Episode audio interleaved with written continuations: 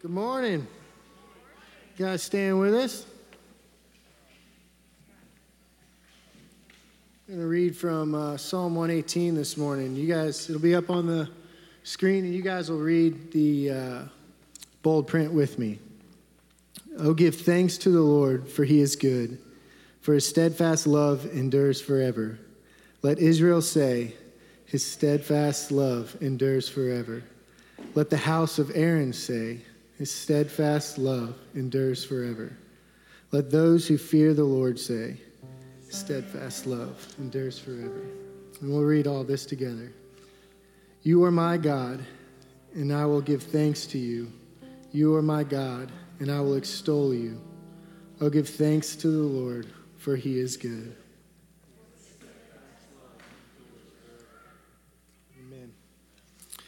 Father, we come to you this morning. Um, God, and we trust and we lean on the fact that you are good. God, in, fact, in, in spite of everything going on, we keep going back to um, you are good. God, and we invite you and we ask you to meet with us this morning. God, may you just show us yourself. Um, and maybe we're lacking on feeling or knowing that you are good, God, that you would just this morning just give us a little bit more of that. And uh, your name I pray.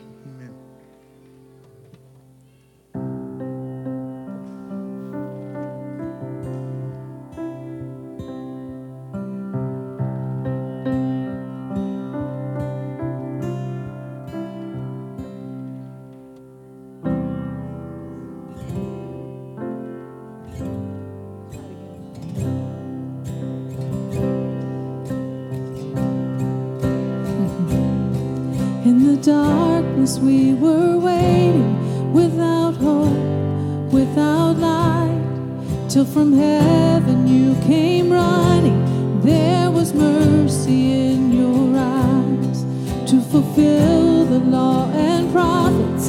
To a virgin came the word from a throne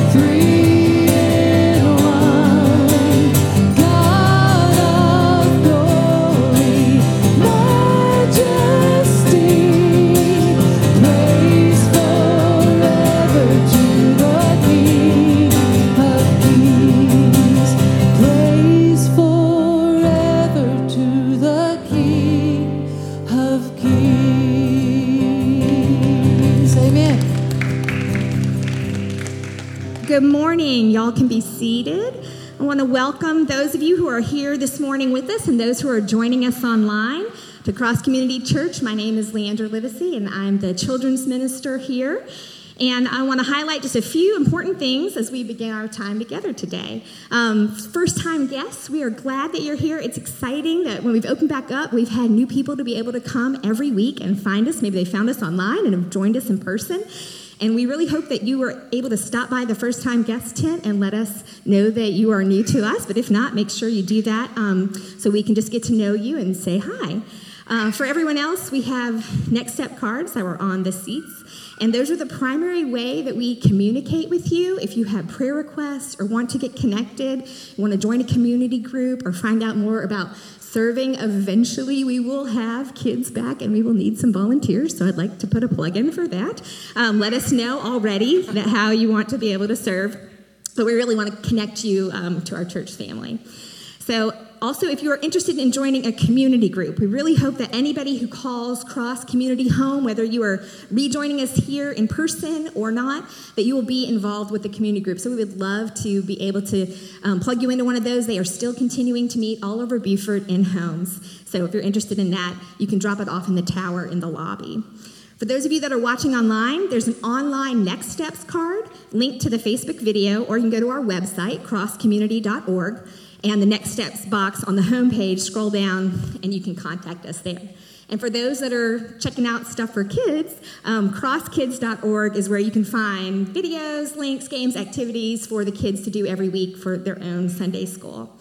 All the information about how um, you can give is on the screen behind me, and we like to take time each week just to highlight what your giving has done and this week it's done a lot. We were able to host an online VBS where we provided resources for over 50 kids in Beaufort and some even further away. And that was really fun. They got to watch videos. It was a VBS that was all across the world. And at our 11 o'clock service, they will really be able to see where their giving is going because we will have 35 um, kids and volunteers from our student ministry finishing up their weekend. So it's amazing. We appreciate your giving, um, and you can do that online, easy setup to be able to do that.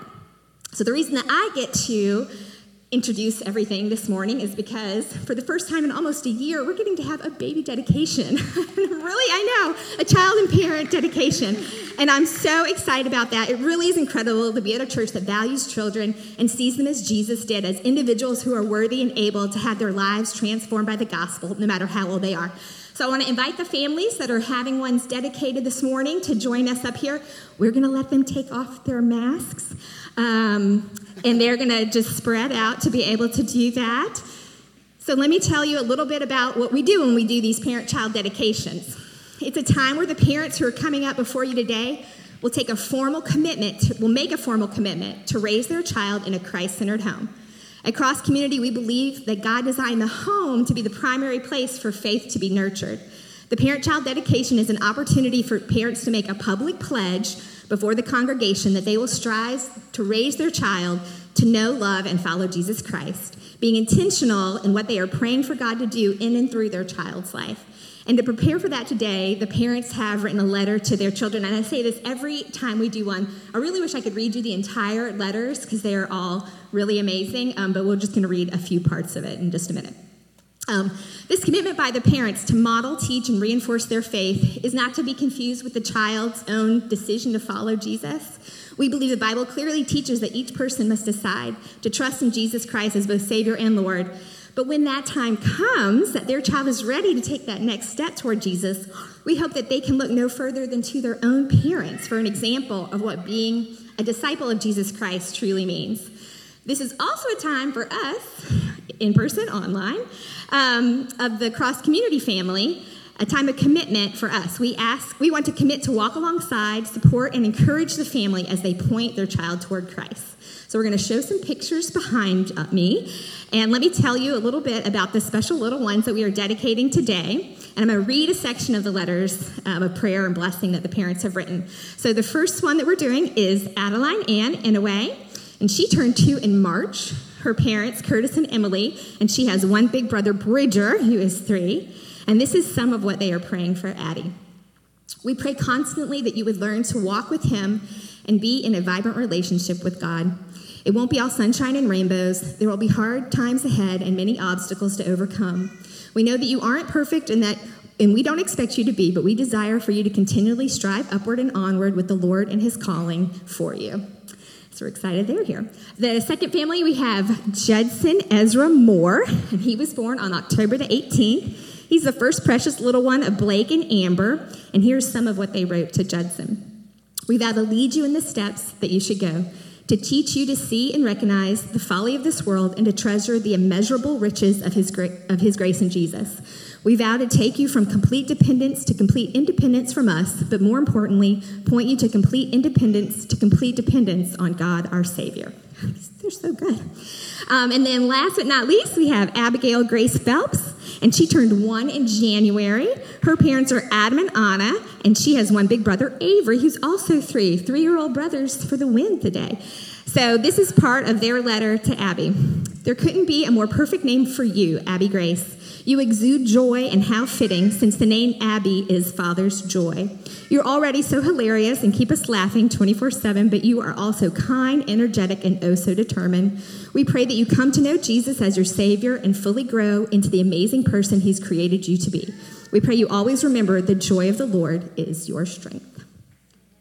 Thank you, guys. Can we welcome these families? Yeah. And Taylor's going to.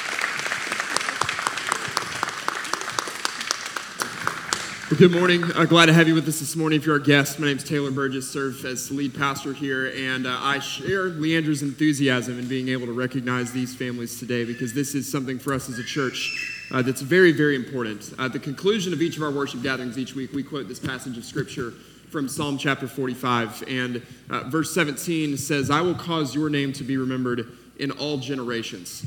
Therefore, nations will praise you forever and ever. We believe that God's desire uh, in passing the baton of faith from one generation to the next is evident from the earliest parts of Scripture. If you go back really to the beginning of the formation of the nation of Israel in the Old Testament, Deuteronomy 6 4, uh, Moses speaks to the people. He says, Hear, O Israel, the Lord our God, the Lord is one. You shall love the Lord your God with all your heart, with all your soul, with all your might. And these words that I command you today shall be on your heart. You shall teach them diligently to your children, shall talk of them when you sit in your house and when you walk by the way, and when you lie down and when you rise. You shall bind them as a sign on your hand, and they shall be as frontlets between your eyes, and you shall write them on the doorposts of your house and on your gates. It's clear from the earliest parts of Scripture uh, that God desires for his people is something that is a far cry from a uh, nominal cultural faith that amounts to taking our children to a building one day a week or a few times a year when it's important. Our calling as followers of Jesus Christ is to create environments uh, that are centered on the message of the gospel where our children can flourish and grow in the knowledge of God according to his word. So uh, today isn't just a dedication of these children in hopes that they will become followers of Jesus Christ. Uh, it's also commissioning of these parents. Um, because they're standing before you today to make a covenant saying that they're going to do everything within their power to create a gospel saturated environment where their children have the best opportunity to grow, know, and follow Jesus Christ. And uh, this is something that we reserve for those who are active covenant members of our church family because uh, we believe that what's happening today is a lot more than just a formality or a photo op because we as a church are also in this moment coming alongside them in covenant to say, uh, You will not parent your children alone. We will walk with you and we will encourage you and we will equip you with the word of God and be there to hold up your arms in the days that you grow weary weary and tired in this. So, uh, what we're going to do here is I'm, I'm going to ask a few questions of all of the parents up here. And so, parents, um, if you agree with these statements and these commitments, you can just respond uh, at the, each one of these questions by saying, We will. Uh, and then once we ask these commitments of the parents, uh, I'll have a, a commitment for you as the congregation as well. So, first for the parents. Do you promise to lead and model for your children what it means to love the Lord their God with all of their heart, soul, mind, and strength? Do you promise to pray for them and with them and to teach them to love and to cherish God's word? Do you promise to remain faithfully committed to Jesus and to his church and to model his love as a family to the outside world? Do you promise to remain partnered with church leadership as members of the local church so that you and your, and your children have the best chance to know, love, and follow Christ? Do you accept the responsibility and the privilege of being the primary spiritual influence in the lives of your children? Do you surrender your children to the will and call of God, regardless of where He may send them for His glory? And for you now, uh, as the church, if you as a church promise to come alongside these families in prayer, to support them, care for them, encourage them, and hold them accountable in their calling, and to surround these children as spiritual parents, brothers, and sisters in the faith, if you agree to this, will you let these families know by saying amen? Amen. amen. Let's do this together. As these families stand here uh, with their children, I want to ask all of you to stand with us. And just as a way of supporting them, as a show of support for them, will you just extend one hand uh, this direction and let's pray a blessing over their lives and the lives of their children. Father, we pray for each family that is represented here this morning. Thank you for the Phelps family, for the Moores, for the Inues, Father, for their children and for their desire to lead them to know and to love and to follow you. Father, we know that there is no formal process that we can take our children through that will guarantee that they will call on you in faith. But today, Father, is an act of faith where we boldly ask in faith as your people that you will draw these children to yourself, that you will make them yours, that from an early age you will implant within their hearts a love for you. A love for the message of the gospel, a love for the church, a love for your word. And Father, we ask in faith this morning, will you draw each and every one of these children to yourself and save them? Set them apart as holy and righteous in their generation. Father, fill them with the power of your Holy Spirit. Fill them with the knowledge of your word. Father, equip these parents in their calling. Lord, for the days and the moments that they are weary, Father, would they fall on you and find your strength? Father, will you surround them with the loving presence of your people? Father, will you surround them with wisdom and with guidance in the moments when they don't know what to do? And would they continually draw from the wisdom of your word as they seek to shepherd and love and disciple their children. So, Lord, we ask in faith this morning, will you bless them and keep them? Will your face shine upon them? Will you be gracious to them? And will you go with them and be with them all the days of their life? We commit these children to you this morning. Lord, we recognize first and foremost that they are yours. They belong to you. They are gifts that you have given to us to be stewarded for a moment Help each of these individual families, help us as a church family to steward them well, that the day might come when we send them out as followers of your Son, Jesus Christ, in the power of your name and for your glory to the ends of the earth, as they seek to be disciples who make disciples. So, Father, bless these families, keep them, be with them, empower them by your Spirit, and go with them today. We celebrate this moment this morning. And we praise you in advance in how you'll work in their lives. We ask all these things in the name of the Father, the Son, the Holy Spirit. And everyone said, Amen. Amen. Can we celebrate these families one more time this morning? Amen. Amen. All of you who are standing, you can go ahead and return uh, to your seats as well. You can remain standing with us, and we'll continue this morning in worship.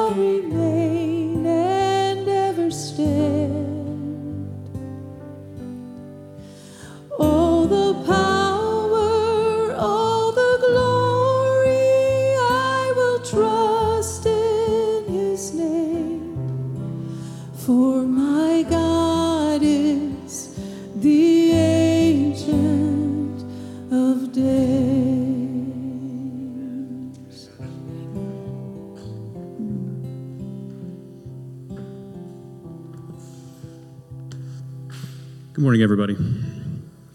As we continue our uh, journey through Psalm 23, our scripture reading this morning is through verse 5. So we'll read uh, the, on the screen behind me, you'll see uh, verses 1 through 5, and please read along with me. The Lord is my shepherd, I shall not want. He makes me lie down in green pastures. He leads me beside still waters. He restores my soul. He leads me in paths of righteousness for his name's sake.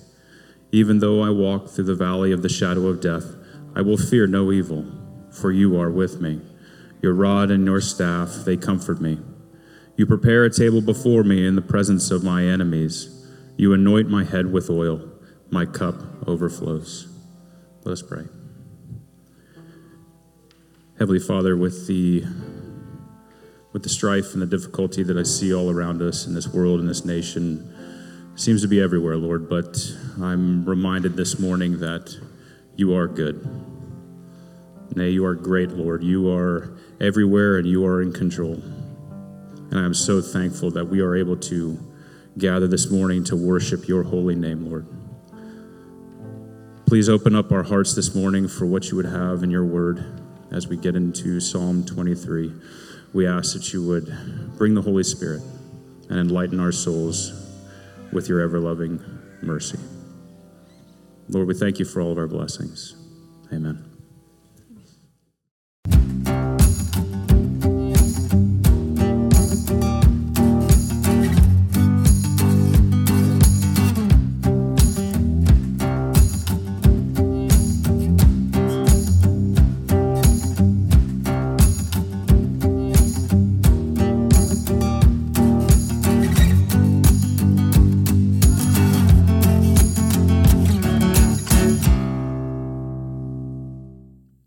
You have a Bible, I want to invite you to turn with me to Psalm chapter 23. If you're not there already. And if you're joining us here today for the first time, watching online for the first time, we're in week five of a six week message series titled Fear No Evil, where we've been walking verse by verse uh, through the 23rd Psalm, which is really one of the most famous passages of Scripture in all the Bible and in all of poetic history as well. And while many of us probably know Psalm 23 in at least some way, shape, or form, what we've tried to do over the last month is slow down and take this verse by verse, piece by piece, because we want to fully immerse ourselves in the implications of what it means that the Lord Himself is our shepherd. And so today we're going to continue walking uh, through verse 5. Um, it was about 14 years ago this month. I was wrapping up my last week of basic training with the Army. And as we went into chapel uh, on Sunday morning, we walked in to find that the chaplain had laid out this huge spread full of coffee and donuts. And uh, after 12 weeks of no caffeine, no dessert whatsoever, we saw this and our eyes got huge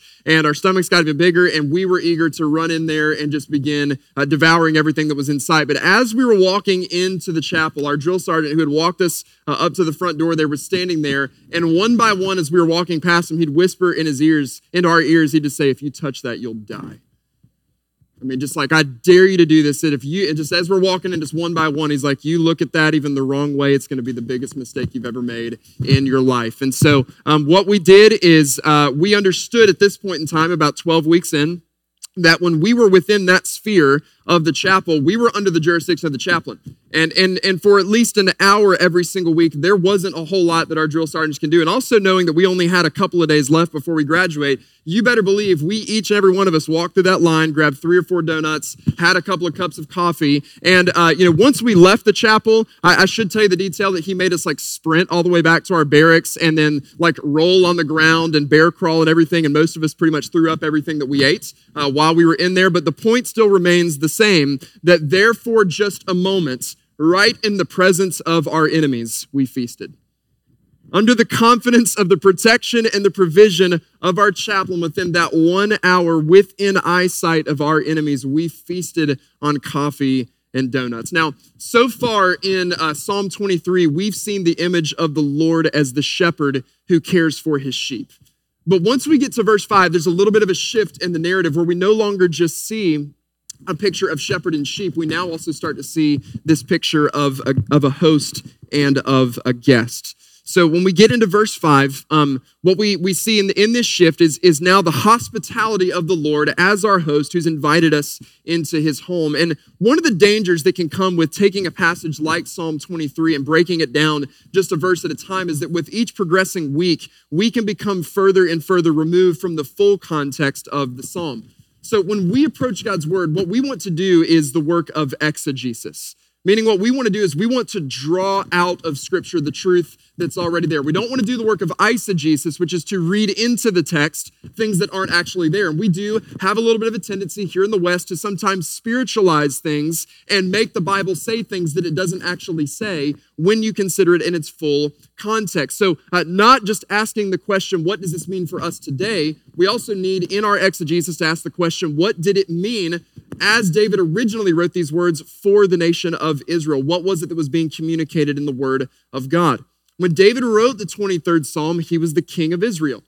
And it was commonly understood that the king was referred to as the one who was the shepherd over God's people. We see this in 2 Samuel chapter 5. It says, Then all the tribes of Israel came to David at Hebron and said, Behold, we are your bone and flesh. In times past, when Saul was king over us, it was you who led out and brought in Israel. And the Lord said to you, You shall be my shepherd of my people Israel.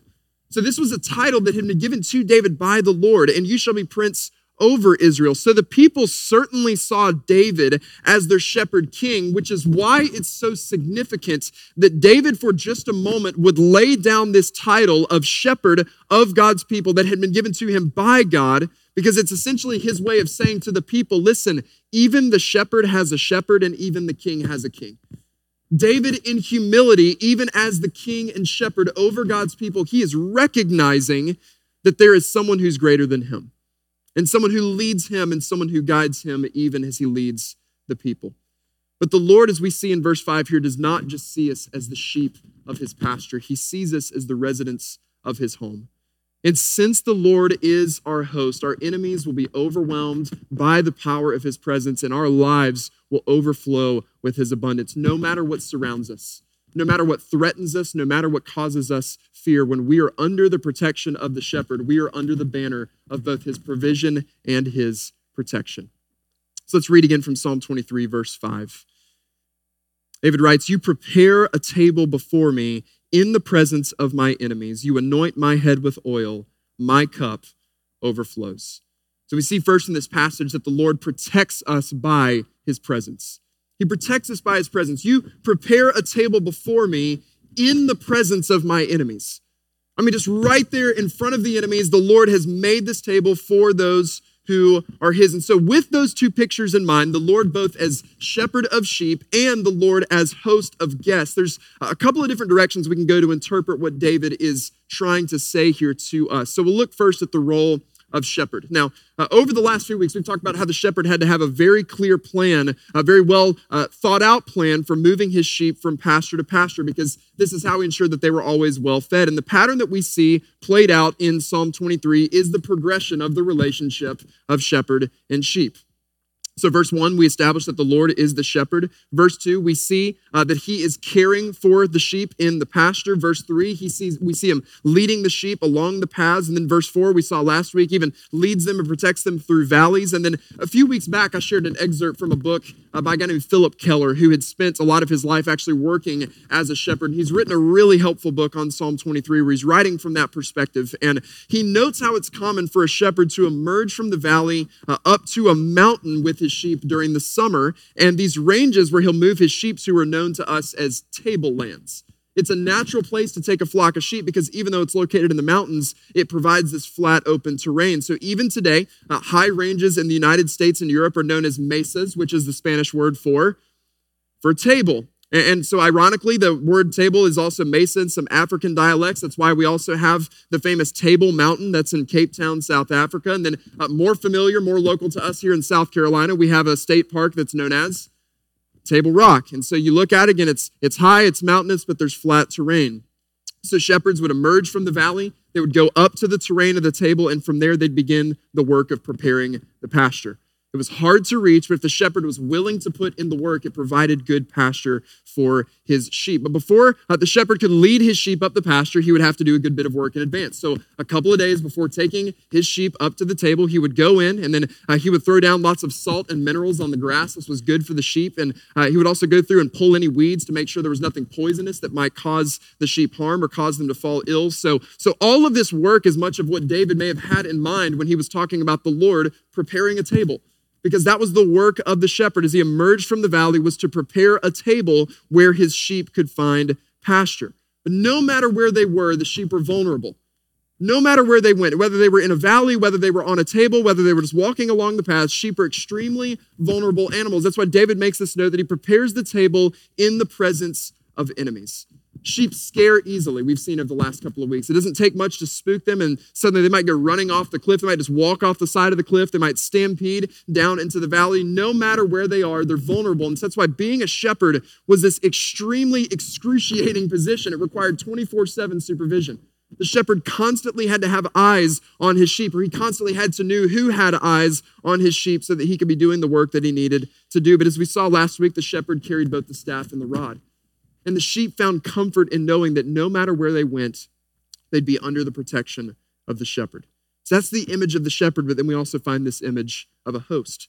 We're given a picture of a host who has a seat that he's given to a guest of honor. And more specifically, this language of being in the presence of enemies gives the image of sitting at the table of a king who has subdued his enemies, who now are powerless as they sit and watch on from captivity the guests of the king enjoying what has been presented at the table. So, all of this, these images of shepherd, this image of host, it points back to the work that God had done in the nation of Israel in the past and the future work that he would do through Jesus Christ. So, go backwards. Exodus chapter 12, we find the story of Passover. This is a time where Pharaoh had refused to release God's people from the bondage of slavery in Israel, or excuse me, in Egypt. And as a result, the, the Lord had just been pummeling the Egyptians with all of these plagues. So the Lord uh, gives these instructions on the night of the Passover that they're to take a lamb and slaughter it and to cover the doorpost of their homes. They roast the lamb and they prepare it for a Passover meal. And then on the 10th night, the final plague came. The angel of death passed over the homes whose doorposts were covered by the blood of the lamb. But the angel of death put, forth, uh, put to death the firstborn sons of Egypt. But they're surrounded by their enemies in captivity in Egypt. The nation of Israel prepared a table. And they prepared this table under the guidance and the provision and the protection of the Lord who was their shepherd, and their enemies were completely powerless to prevent them from walking free. And then you fast forward from Exodus 12, Psalm 23, this ultimately points us to Jesus Christ.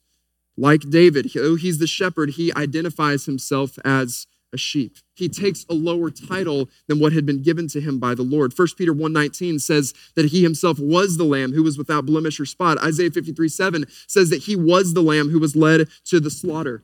And it's there the night before Jesus goes to the cross, he sits down and he prepares a table. And who is sitting at that table with him? His enemy. Judas, who's ultimately going to betray him and hand him over for his crucifixion.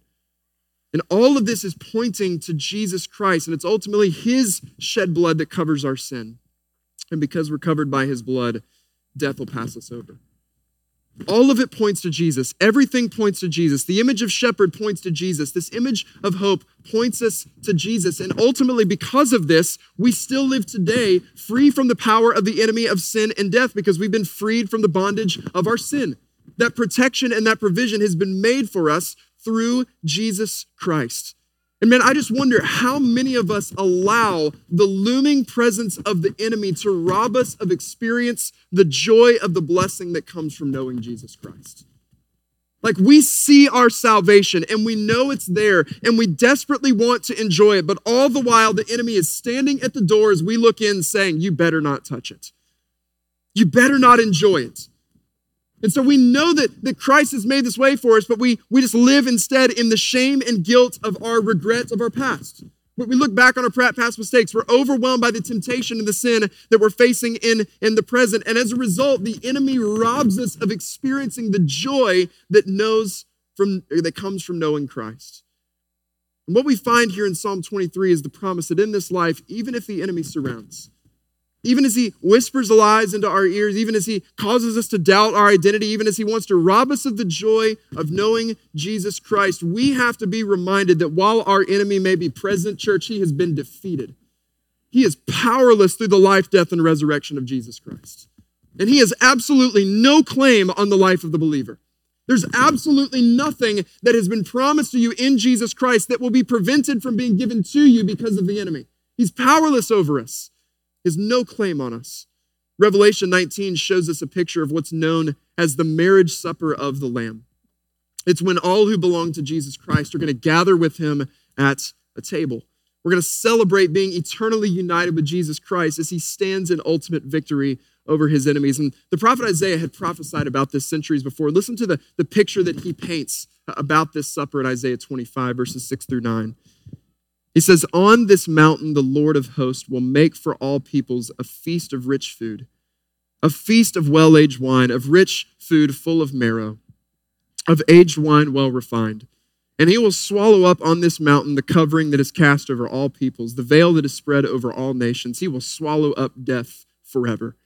And the Lord God will wipe away tears from all faces, and the reproach of his people he will take away from all the earth, for the Lord has spoken. It will be said on that day, Behold, this is our God. We have waited for him that he might save us. This is the Lord. We have waited for him. Let us be glad and rejoice in his salvation. Our sin has been defeated, the grave has been overcome, our eternity is secure, so we can feast on the bread of life because Jesus Christ has swallowed our suffering and death. It has no power over us. It has no claim over us. It has no power over us whatsoever to destroy us. Nothing can prevent us from being protected by the presence of our host.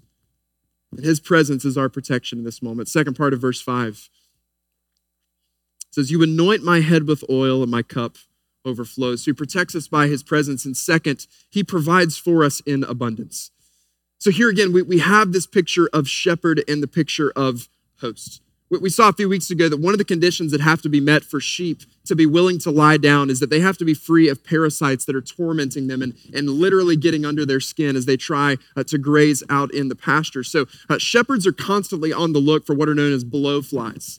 Um, because they, they pose a, a significant threat to the sheep. They could lay eggs deep into the skin of the sheep in areas that they, they really can't reach and they're helpless to do anything about. And, and so typically, as the shepherd watched the sheep, he could tell pretty quickly if a sheep was becoming agitated uh, by the presence of blowflies. And this has to be dealt with quickly because uh, as they land in the sheep, they lay eggs in their skin that can penetrate the skin within 24 hours and it can cause uh, the sheep to fall seriously ill or even to die. And so the solution here for the shepherd is a process known as backlining. What the shepherd will do is he'll take a, a special type of oil and ointment as he sees a sheep that's being pestered by these flies. He'll start with the top of his head and then just go straight down its back and he'll treat where the blowflies have laid eggs. And so this will not only kill the eggs that were trying to, to be immersed into the, uh, the skin of the sheep, ultimately it would act as a repellent that would keep other flies away. And so he continually did this work of watching out and looking out, seeing which sheep are being tormented and, and doing the work of treating them and anointing them with this oil to make sure they weren't being tormented. So that's the picture of the shepherd. And then again, we see the picture of the host. As a gesture of honor, the host of a home would anoint the head of the guest of honor. And so he would take the oil and cover it over his head. It could work as, as both a, a perfume. It could be act, uh, act also sort of as like a shampoo. And it was just a, a symbolic gesture. You ever had somebody just wash your hair when you walk in their house? Like that might be kind of nice. I don't know. Maybe you'd be weirded out by that, but that was okay in this context. And so uh, additionally, in the same way as we know, a full cup is something that indicates hospitality. Uh, just a couple weeks ago, I was uh, having lunch at a local spot. I'll just give a shameless plug for Mamim and Maddie's over there on Ladies Island. If you've not been there yet, you're missing out. You need to go there. And so I was there with Cole, our student minister, and Andrew Lancaster with Beaufort Young Life. And we sat there for about an hour, hour and 15 minutes having lunch. And man, somebody came by our table probably every five minutes to refill our drinks. And, and a full cup, and an overflowing cup, this is something that indicates we welcome you.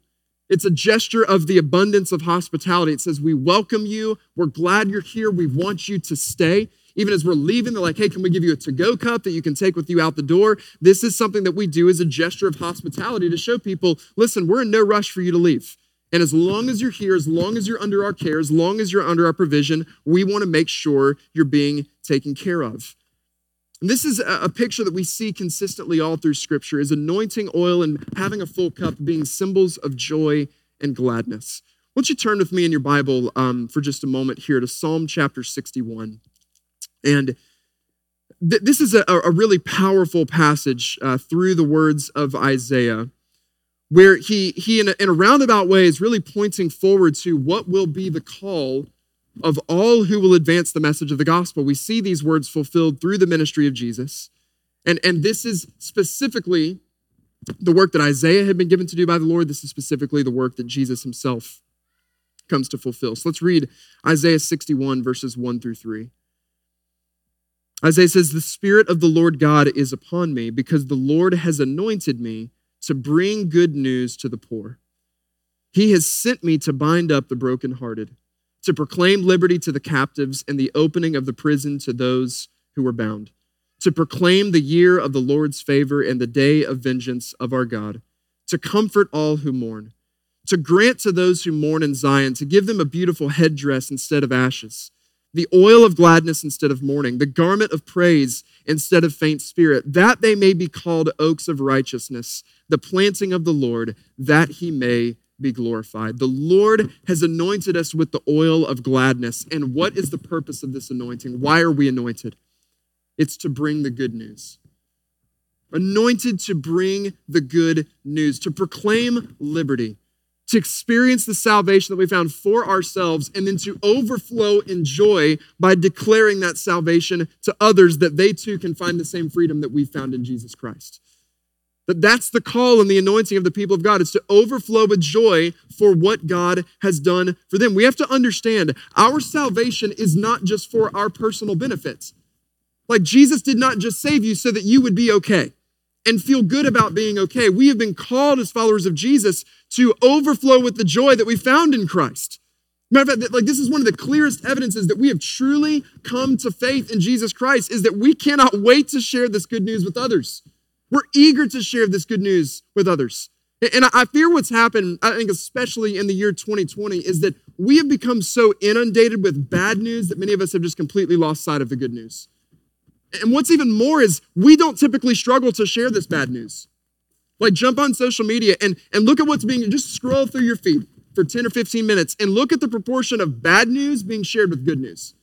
We have no problem hitting that share button. We have no problem weighing in our opinion. We have no problem with, with arguing with complete strangers online over masks and over school and over politics. And we have no problem chiming in and overflowing with bad news. But when's the last time you shared the good news of what Jesus Christ has done for you? And what would our world look like if we, as followers of Jesus, were as eager to share the good news as we are to share the bad news? If we were as eager for others to know the freedom that they can find in Jesus Christ as we are for people to know our opinion on matters that, let's be honest, 99% of people don't care about. Like a lot of things we lob online, nobody's waiting on our opinion. Like nobody's losing sleep over the fact that I haven't commented on the MLB season this year. Like there's no MLB executive sitting somewhere thinking like, man, I wish Taylor would weigh in and tell us what to do with the baseball season this year. I can chime in all I want, but the vast majority of the world does not care. They just don't all feel better about the fact that I've said something, but how, how eager are we to share the good news as we are to share about the bad news? And how different would our world look if that switched? If we overflow with the same joy, the good news that we found in Jesus Christ, in the same way that we overflow with the bad news of what's happening in the world, Jesus shows in the Gospel of Luke, chapter 6, that it's out of the abundance of our hearts that our mouths speak. And so I just want to ask you this morning what are you speaking in abundance? What is flowing out of your heart? Is it the bad news of everything that's happening in the world, or is it the good news of Jesus Christ? And how different would our world look if we overflow with this good news? You know, again, I, I, think we'd all pretty much collectively agree that 2020 has pretty much been the worst, right? Like no, nobody's really enjoyed this. It's nonstop bad news. It's nonstop bad news. Church, we have good news. And not just good news, we have the good news. We have the best good news that our world could possibly hear. And I just want to challenge all of us to become as eager about sharing this good news as we are in sharing this bad news. Remember, um, when I was a high school student, this about 19 years ago now, I came to know the Lord. And I came to the Lord through my student ministry on a Sunday night and um, just through the, the, the message my, my youth minister that evening. And man, I remember finding that joy in Jesus. And like, I just wanted to tell everybody. I went home that night. I told my parents right away. I told my brother right away. I told my sister right away. I went to school the next day. I told the first person I saw, and then I told the second person I saw, and then I told the third person I saw, and I told my football team. And I was so excited about this good news. But then something happened over time. I learned that not everybody was as enthusiastic about this good news as I was. And not everybody was really interested in this good news. I started listening to the lies of the enemy that nobody really wants to hear the good news. And people are going to reject this good news, and you're stupid for believing this good news, and you need to let this good news go. And, and over time, that's, that's kind of what starts to happen is we just convince ourselves like they don't want to hear it. They've already heard it. They're, they're going to reject it. And, and even had men, people who were, who were older than me, they saw the joy that I had in Jesus. And even had, had one person in particular, as I look back now, who should have been shepherding me, who should have been guiding me, who should have been discipling me, basically told me, yeah, you'll get over it. It's like, is that what we expect? Like, is, is that not actually the problem? Is that too many of us have gotten over it? Like, we've forgotten the goodness of the Lord in our lives. We've forgotten that we have something that is actually worth sharing in a world that is full of news that is completely useless. We fill our, our, our heads, most of us, every single day with facts that are going to matter absolutely nothing in eternity. We've been given this calling to take this good news, and have you allowed the enemy, have you allowed the world to suppress the good news that's in your heart? Have you forgotten what the Lord's done for you? Do we overflow in abundance with the joy we found in Jesus? We allow the enemy to rob us of this. As a result, we, we have lives where, where, man, so many of us followers of Jesus, we're just perpetually miserable. And that is not how God has created us to be. That is not how God's created us to be. I think one of the great lies that the enemy tries to sow into our minds is that we will have joy in heaven above, but we're not really allowed to have it here on the earth below. Like we just kind of have to hate life right now. It's just sort of hard, and that's a fact of life. And we're just supposed to, to suck it up and hold on, and maybe we make it to Jesus. And then and there we'll have joy. But that is not what God desires for his people. Look at what he shows us in his word. I love this in Luke 15. It's the story of the prodigal son. And we, we see this picture of the father celebrating with the son who's come home. He's, he's fallen away in sin. He's been chasing after the world. The father just can't contain himself. He runs out and greets his son. He, he welcomes him. He throws his arms around him. He throws a party for him. But what about the older son? He's, he's not having any of it, right? He, wants nothing to do with any of this. He, he just can't look past the failures of his brothers. He can't look past his, his faults. He won't even call him brother. He looks at his father. He's like, hey, that's your son. That's not my brother. He's reading off his resume. I've stayed home. I've served you. And Father, you have never done anything like this for me. And I love the response of the Father in Luke 15, verse 31. He said to him, Son, you are always with me, and all that is mine is yours. It was fitting to celebrate and be glad, for this your brother was dead and is alive. He was lost and is found. I just wonder this morning how many of us need the reminder that we are with the Father, that everything the Father has is ours, and He means for us to enjoy it. How many of us have forgotten what's right in front of our faces with Jesus? Many of us are, are being blinded by our own self righteousness? We're being blinded by the, the lies and the voice and, and, and the works of the enemy to try to keep us from seeing the goodness that we have in Him. Love how, how John Piper said it so well that God is most glorified in us when we're most satisfied in Him. God desires that we experience total, complete, and ultimate delight in Him. And our shepherd has gone before us. He's made every provision, He's made every single preparation. It's all been made by Jesus Christ, and it's been made so that we will experience total joy and delight in Him. God wants you to be happy in Him. Isn't that good news? Like, God does not want you to be miserable. God does not want you to live a life where you just, just sort of suck it up every single day and, and fake it until you make it to the very end. Our, our desire, what we see God's desire for us in His Word, is that we would experience the fullness of life and joy in Him now. And that's what sets us apart from the rest of this world, is that we've got something that, regardless of circumstances, this world cannot take away. So, how, how do we actually walk in this? How can we walk in the fullness of joy that has been prepared for us by Him? I, I want to give us just four practical applications this morning that are going to show us and, and help us and guide us in experiencing the overflow of abundance in Him. The first is simply to stay close to the shepherd and to feast at His table.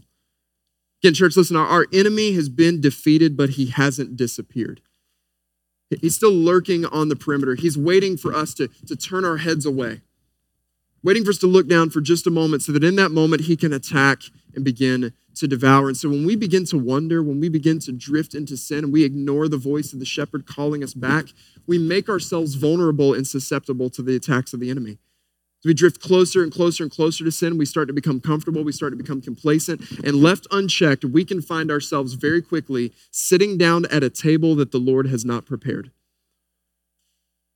We're in the presence of the enemy, but in that moment, we're no longer under the protection of the shepherd. Most of us like to rationalize sin, but God's word calls us to run from sin. This is James chapter 4, verses 7 through 8. James says, Submit yourselves therefore to God, resist the devil, and he will flee from you. Draw near to God, and he will draw near to you. Stay close to the shepherd. Draw near to him every single day by feasting at the table of his word. Second, we kill any semblance of sin. Everybody say the word kill kill. Don't rationalize your sin. Don't justify your sin. Don't, well, at least my sin isn't as bad as everybody else's sin, the way we like to do with our favorite and politicians, the ones we do or don't like. That's how we justify it, we compare and contrast. Don't do this. No, we, we kill sin. This is what we're called to do. This is how James carries us out in James 4 8 through 10. He says, Draw near to God, and he will draw near to you. Cleanse your minds, you sinners, and purify your hearts, you double minded. Be wretched and mourn and weep. Let your laughter be turned to mourning and your joy to gloom. Humble yourselves before the Lord, and he will exalt you. We are exalted and honored and welcomed at his table by being cleansed of our sin. And I think what, what may, may, way too many of us want as followers of Jesus in the modern context is we want the seat at the table, but we're not willing to step away from our sin. And that's how we find the seat at the table. That's what brings us to the table is when we come in repentance. It's when we come turning from our sin, we come to the table recognizing I'm here because I don't have anything else to offer. I can only lay claim on what's been offered to me through Jesus Christ. Your sin is not to be managed, it is to be murdered, it's to be killed not justified, not rationalized, not at least I'm not as bad as this person and this person and this person. No, our sin is an infinite offense against an infinitely holy God, and left unchecked, it will send us to eternity apart from his presence. So we kill our sin. We don't make excuse for it. We, we, don't, we don't find roundabout ways of justifying it. We put it to death. It was John Owen, the Puritan, who said, Be busy killing sin, or it will be busy killing you. Left unchecked, it will lead us to our death. And we do this third by walking in the power of the Holy Spirit. You walk in the power of the Holy Spirit. Here's what Paul writes in Romans chapter 8, verses 13 through 17. He, he doesn't mince words here. Once again, he says, Listen, if you live according to the flesh, you will die. You're going to live uh, according to your own way. You're going to follow the pattern of the word, live according to the flesh, and you will die. But if by the Spirit, say by the Spirit, because you can't kill your sin on your own. This is something you and I are powerless to do. We have to do this only in the power of the Holy Spirit. If by the Spirit you put to death the deeds of your body, you will live. For all who were led by the Spirit are sons of God. For you did not receive the spirit of slavery to fall into fear, but you have received the spirit of adoption as sons, by whom we cry, Abba, Father. The Spirit Himself bears witness with our spirit that we are children of God. And if children, then heirs, heirs of God and fellow heirs with Christ, provided we suffer with Him in order that we may be glorified with Him in the same way that the shepherd will anoint the sheep to prevent it from the sin or from the from the flies that are tormenting it in the same way you and I have been anointed with the power of the Holy Spirit. And this is our power. This is our defense in the in the face of the enemy and in the face of temptation. It's only by the power of the Holy Spirit that we'll be able to resist the devil and draw closer to Jesus Christ. We put our sin to death and we find freedom from what is robbing us of ultimate joy as we walk in the power of His Holy Spirit. And then, last, very simply, just tell someone about Jesus. Straight up. You know, you want to experience joy in Jesus? Go tell someone about Jesus. I just, I dare you this week. I dare you. Whatever setting you find yourself in, whether it's in, it's in your work, it's, it's, it's something engaged with your kids' schools over the next couple of weeks. It's with a neighbor. It's with a family friend. Share some, with someone the hope that you found in Jesus Christ. And I dare you to come back to me next week and tell me it's not the best thing you did all week. Even if they reject you and they tell you that you're wrong and they can't stand you, you will experience in that moment a joy because two things are happening. You are first being reminded of what Jesus Christ has done for you. And you're experiencing that joy once again, that, that renewed zeal, that renewed energy, renewed fear. Listen, I'm, I'm sitting in, in a hair salon getting my hair cut just a couple of weeks ago. And This is a place that I go consistently and have had good conversations. And man, I got to openly share the gospel with a couple of people there. And guess what? Both of them completely blew me off. Like, we glad, we're glad that you get your hair cut here, but we really don't want to hear this. And I walked out of there with such joy in my heart. Because our, our success as followers of Jesus, it's not, listen, it's not wrapped up in whether or not they respond to the gospel. Our calling is to share the gospel. It's our calling to share. They have a responsibility to respond. You're not a failure because the people you share the gospel with don't respond to the gospel. We don't save anyone, church. That's the work of the Holy Spirit. But our job and our calling is like the shepherd and, and, and like the, the one who, who sows seed in the field. Our calling is to simply be faithful with what's being put right in front of us. Take care of who is immediately in front of you. Share the message of the gospel. Trust the Holy Spirit to do his work in that moment. But I dare you, go share Jesus with someone this week and tell me it's not the best thing you did. There's such great joy that comes from sharing him. We see this amazing picture in Acts chapter 4. This is with the, the early church. And they're being persecuted for sharing their faith. Like the, the, the, uh, all the government authorities and leaders are telling them, man, you, you better shut your mouth on this. We're going to put you guys to death if you don't keep, if you don't quit talking about this Jesus guy. And so they listen to all that. Like, like they've been beaten, they've gotten roughed up a little bit because they've been sharing their faith. And this is the response in Acts 4:18. It says, They called them and charged them not to speak or teach at all in the name of Jesus. But Peter and John answered them, Whether it is right in the sight of God to listen to you rather than to God, you must judge. For we cannot but speak of what we have seen and heard. Have you found something to, if you'll excuse the double negative here, have you found something that you can't not talk about? Is that what you found in Jesus Christ? Like something that you have to share this with someone because you're, you're literally just going to be eaten up from within. This is the picture we see in Jeremiah chapter 20, verse 9. The Lord had given Jeremiah a ministry. Doesn't this sound like fun? He gave him a ministry. It's like, hey, you're just going to pronounce judgment all the time. So, not going to be a super popular guy. Like, they're going to hate you. Again, we, we sort of glamorize the prophets of the Old Testament. The Lord actually gave Isaiah a ministry where he said, nobody's going to respond.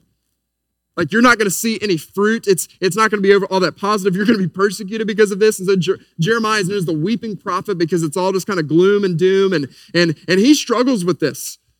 He's like, man, I feel like every single time I open up my mouth, it's death and destruction and, and everything's bad. And yet, this is what he lands on in Jeremiah 20, verse 9. He says, If I say I will not mention him or speak anymore in his name, there is in my heart, as it were, a burning fire shut up in my bones, and I am weary with holding it in, and I cannot. Have you found something in Jesus Christ that you have to let out? I mean, is it just eating you up from the inside? The joy that you found in Jesus. Church, our world needs this good news. We have fallen under the banner of the protection and provision of the good and ultimate and true shepherd. He has made everything for us that we possibly could need. He's covered us with the presence of his Holy Spirit. He's, he's given us a seat of honor at his table. He's cleansed us and he's forgiven us of our sin. Have you found something in Christ that you simply can't contain? We have news that there is a death that is no more for those who are in Jesus Christ. Death has been defeated, the sal- his salvation for us has been provided, Christ is resurrected, and because of this, we can overflow with joy in Jesus Christ from now and forevermore. Are you overflowing in abundance and joy for Jesus Christ? It's my challenge for you that this week, and my, my challenge for all of us as we go this week, is to live within the promises that he's made for us, to stay near to him, to draw near to him in his word, to go before him daily in repentance, to lay our sin before him, to ask him to cover us in the power of his Holy Spirit, that we would walk in that power, that we would be led away from temptation, away from the devil as we draw near to the Lord. And as we enjoy, share the joy that we've been given in Jesus Christ. Someone needs the good news that you have someone in your life, someone in your circle of influence, someone in your home, someone in your neighborhood, someone in your place of work needs good news. And we have that good news. And it's our commission to take it to them. So, fathers, we, we close this morning. We ask, Lord, that you would give us just a renewed passion to share and make known this good news. God, that we would truly have cups that overflow. We would overflow with the joy that has been found in you, Father, that we would literally, Father, just not be able to contain what has been found in you. Father, we pray that we would live lives where we are not in fear of the temptation that surrounds us. We're not in fear of the rejection of the world, Lord. Even though the enemy seeks to devour, we live in the confidence of knowing that you surround us, that you are looking out for us, Father, that you can see the threats that even we can't see ourselves. So we submit ourselves to your power.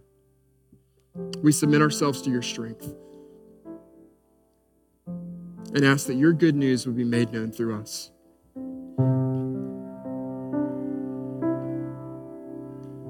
So, as we close this morning, I just want to encourage you as we um, wrap things up, just keep your heads bowed with me here for a moment.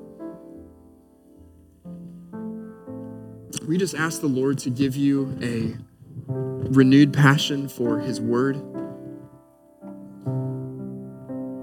renewed desire to draw close to Him. to experience intimate relationship and joy with Him.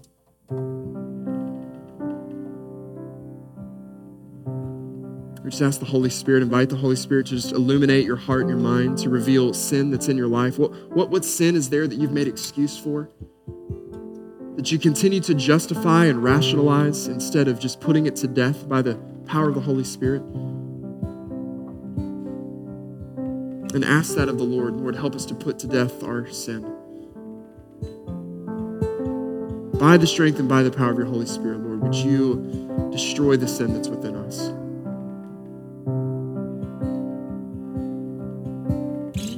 Ask the Lord for renewed desire to share his good news. That you have an overflowing cup cannot wait to share the good news you found in Jesus. So, Lord, we ask this morning, will you fill us up? so that out of the abundance of our hearts, our mouths would speak the good news of your Son, Jesus Christ. Draw us close to you, Father. Keep us far from our sin.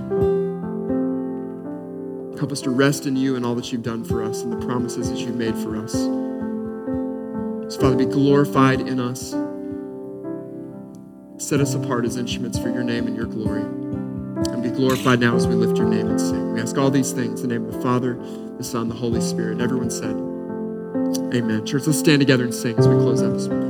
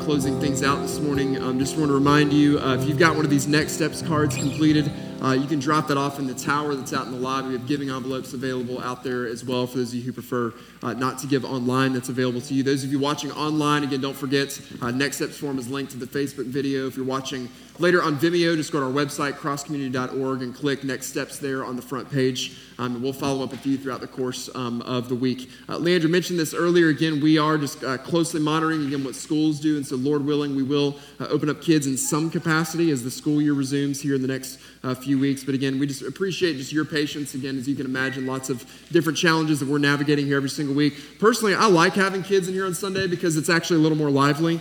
Um, I, I'm I'm like 80% Baptist, but I'm also like 20% Pentecostal, and I just I need people to talk during the sermon, and and so I'm glad that they're here to provide that chatter. I really miss the drive-in for Easter, right? Like the air horn or the horns on the cars. That was great. So maybe we just need air horns here on Sunday morning. That would liven it up. But it's uh, parents, thank you so much for having your kids here. We, we love having them in here. Grateful that they are under uh, the teaching of the word. So um, let's say together our, our, together our banner verse from Psalm 45, 17, and then we'll sing together as we close this morning.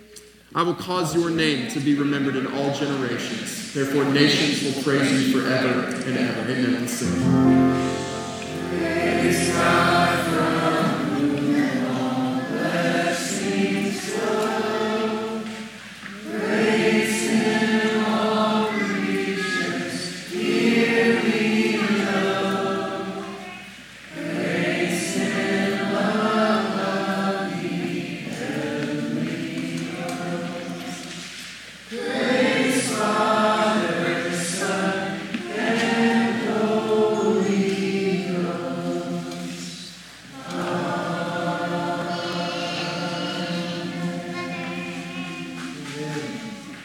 May the God of hope fill you with all joy and peace in believing, so that by the power of the Holy Spirit you may abound in hope. You guys have a good week. We'll see you.